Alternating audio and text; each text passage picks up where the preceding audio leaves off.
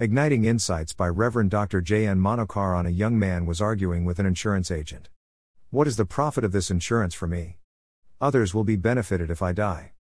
The idea of insurance is to give benefits for the survivors of a person. In fact, it does not help the person who is paying a premium. However, those who follow Lord Jesus Christ, and willing to lose their life, are benefited.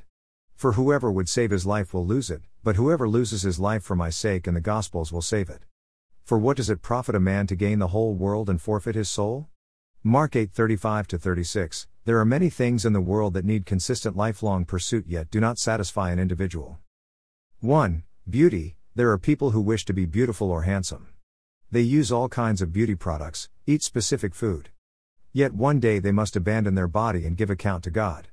Queen Cleopatra is believed to have taken bath daily in donkey's milk and apply powdered excrement of crocodiles to have wrinkle free smooth skin.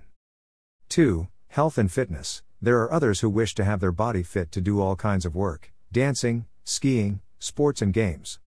3. Wealth. There are not a few who pursue after wealth. The more they gain wealth, the desire to gain more proportionally increases. So, they try to earn more and die during heaps of cash.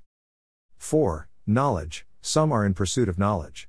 Some do so in a general sense, there are others who become experts in certain fields. All knowledge and wisdom cannot give life meaning or purpose. A scientist could drown in a lake, as his boat capsizes, without the skill of swimming. Philip James Elliot, October 8, 1927, January 8, 1956, who went as a missionary to serve the Waorani people in Ecuador, was killed along with four others. He said, He is no fool who gives what he cannot keep to gain what he cannot lose. Am I in pursuit of the kingdom of God?